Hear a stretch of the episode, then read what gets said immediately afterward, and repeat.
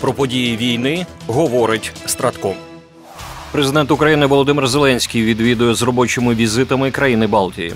Безпека, інтеграція до ЄС та НАТО, співпраця в галузі РЕП і дронів, подальша координація європейської підтримки і, звичайно, наша велика вдячність за безкомпромісну підтримку України впродовж усіх десяти років війни, а особливо зараз, після початку повномасштабного вторгнення. Так охарактеризував цілі візитів глава держави. десятого січня президент Зеленський відвідав Литву. У Вільнюсі очільник країни Гітанас Науседа оголосив про пакет довгострокової допомоги Україні у двісті мільйонів євро. одинадцятого січня президент України був у Талліні. Україна дуже цінує, що Естонія нас підтримує, багато в чому проявляє своє лідерство. Естонія надала нашій державі, нашим воїнам вже сімнадцять пакетів оборонної підтримки. Ви проявили своє лідерство, запропонувавши усій Європі взаємодію у забезпеченні нашої артилерії. Коаліції снарядів. Ми цінуємо те, що ви обрали дуже ґрунтовний, довготривалий підхід до фінансової підтримки України та визначили чотирирічний обсяг допомоги для держави нашої. Відповідаючи на запитання журналістів, президент Зеленський заявив, що Україна заслуговує на запрошення до приєднання до НАТО на саміті, який відбудеться у дві тисячі двадцять четвертому році у Вашингтоні. Я впевнений, що Україна як ніхто заслуговує. По-перше, Україна сильна армія, яка точно посилить особливо Східну Європу, країни НАТО. Армія з воєнним досвідом, не теорією, а практики. А вже армія, яка використовувала натівську зброю в час війни на полі бою, а не тільки на військових тренуваннях. І ми знаємо всі плюси цієї зброї і всі мінуси.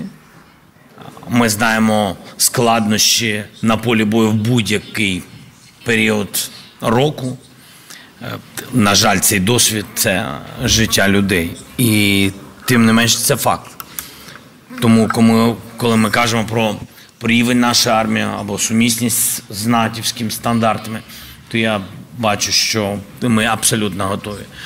До дві тисячі двадцять сьомого року Естонія готова надати Україні один мільярд двісті мільйонів євро допомоги. Про це сказав президент Естонії Алар Каріс на прес-конференції в Талліні. «Ми повинні збільшити військове виробництво в рамках ЄС», – заявив він.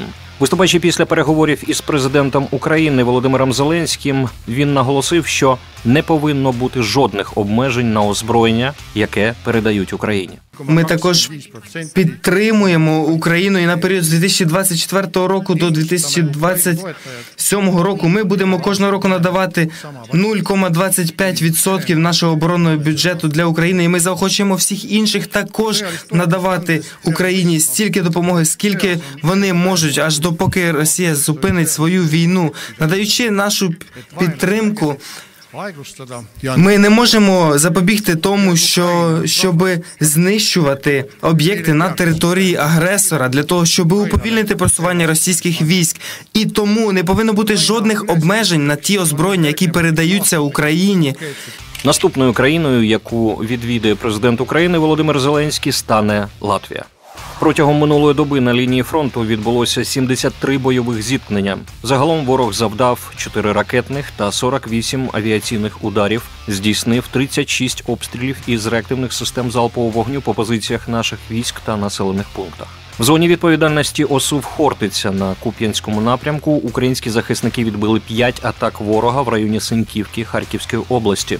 На Лиманському напрямку нашими захисниками відбито шість атак окупантів східніше Тернів та Веселого Донецької області. Про це розповів начальник служби зв'язків із громадськістю командування сухопутних військ ЗСУ підполковник Володимир Фітьо. Знищено п'ятдесят одиниць військової техніки, чотири танки, чотири Б М П та три Б Т Р. Це свідчить про те, що активно використовує ворог під час своїх атакувальних дій вже техніку. Раніше так, такого не було, більше штурмові дії дії піхотні були акцент. Зараз бачимо, що піхота ну теж не безлімітна навіть для Рашкостану, але все рівно бачимо, що є а, піхотні атаки, є штурмові підрозділи Шторм-З, Шторм-В, є підтримка техніки, а, знищується це вся техніка, сточується а, наступальний потенціал на цьому напрямку. Тому панікувати а, нашим громадянам на Харківщині зараз не потрібно, але слід дуже уважно відноситися до повітряних атак. Вчорашній вечір цьому свідок. Рашисти анонсували про те, що будуть бити по цивільним об'єктам. Вдарили вони по готелю, де проживали ваші колеги, але і журналісти з інших країн, це французькі та турецькі ЗМІ. І ви знаєте, в цій ситуації дуже прикро, мені звичайно, що вони пострадали, але дуже добре, що е, вже в турецьких ЗМІ буде ще більше видно, які, е, яких ми маємо хорих на голову абсолютно неадекватних сусідів. Це е, російська колонія. В зоні відповідальності оперативно-стратегічного угруповання військ «Таврія» на Авдіївському напрямку українські захисники продовжують стримувати ворога, який не полишає спроб оточити Авдіївку. Наші воїни стійко тримають оборону, завдаючи загарбникам значних втрат. Як зазначив в своєму дописі в Телеграм командувач ОСУВ «Таврія» бригадний генерал Олександр Тарнавський, поля на Авдіївському напрямку – це сотні одиниць підбитої російської техніки. Тримаємо оборону. Другу добу поспіль ворог активно завдає авіаударів. За інформацією командувача, минулої доби окупанти завдали тридцять п'ять авіаударів, провели сорок п'ять бойових зіткнень та здійснили п'ятсот дев'яносто один артобстріл. Загальні втрати ворога на цьому напрямку минулої доби склали чотириста вісімдесят вісім осіб та сорок п'ять одиниць військової техніки.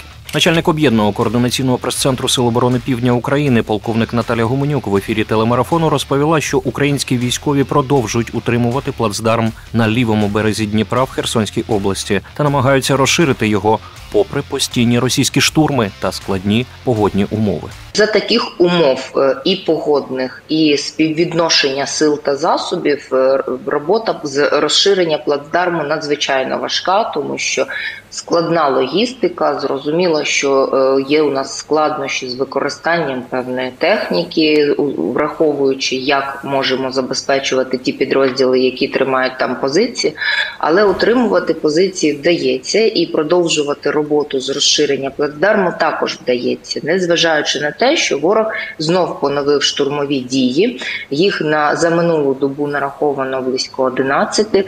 І всі вони були так само безуспішні. Вони були змушені повернутися на вихідні позиції, втративши і особовий склад, і техніку. Водночас українські воїни продовжують активними діями завдавати окупаційним військам втрат в живій силі та техніці. Виснажують ворога вздовж всієї лінії фронту. Адміністрація президента США Джозефа Байдена підтримала законопроєкт, що дозволить арештувати частину з триста мільярдів доларів заморожених російських активів, аби надати їх Україні. Про це повідомляє Bloomberg із посиланням на лист Ради нацбезпеки США до Комітету Сенату у закордонних справах. Законопроєкт надасть виконавчій владі повноваження, необхідні для конфіскації російських суверенних активів на користь України, йдеться в документі. Як зауважує видання, підтримка Білим домом ініціативи передати російські активи Україні доволі своєчасна, враховуючи блокування республіканцями в Конгресі, виділення Україні фінансового пакету на понад шістдесят мільярдів доларів. Частково через побоювання, що Вашингтон несе занадто великий фінансовий тягар. Тепер Білий дім хоче узгодити цей крок із союзниками по джі сім, особливо в Європі, де зберігається близько двісті мільярдів доларів заморожених активів РФ та де менше підтримують їхній арешт, особливо в односторонньому порядку, зауважують автори публікації. Додамо, що за оцінками Світового банку відновлення України може коштувати близько чотириста одинадцять мільярдів доларів. Переможемо. Програма створена управлінням стратегічних комунікацій Генерального штабу Збройних сил України.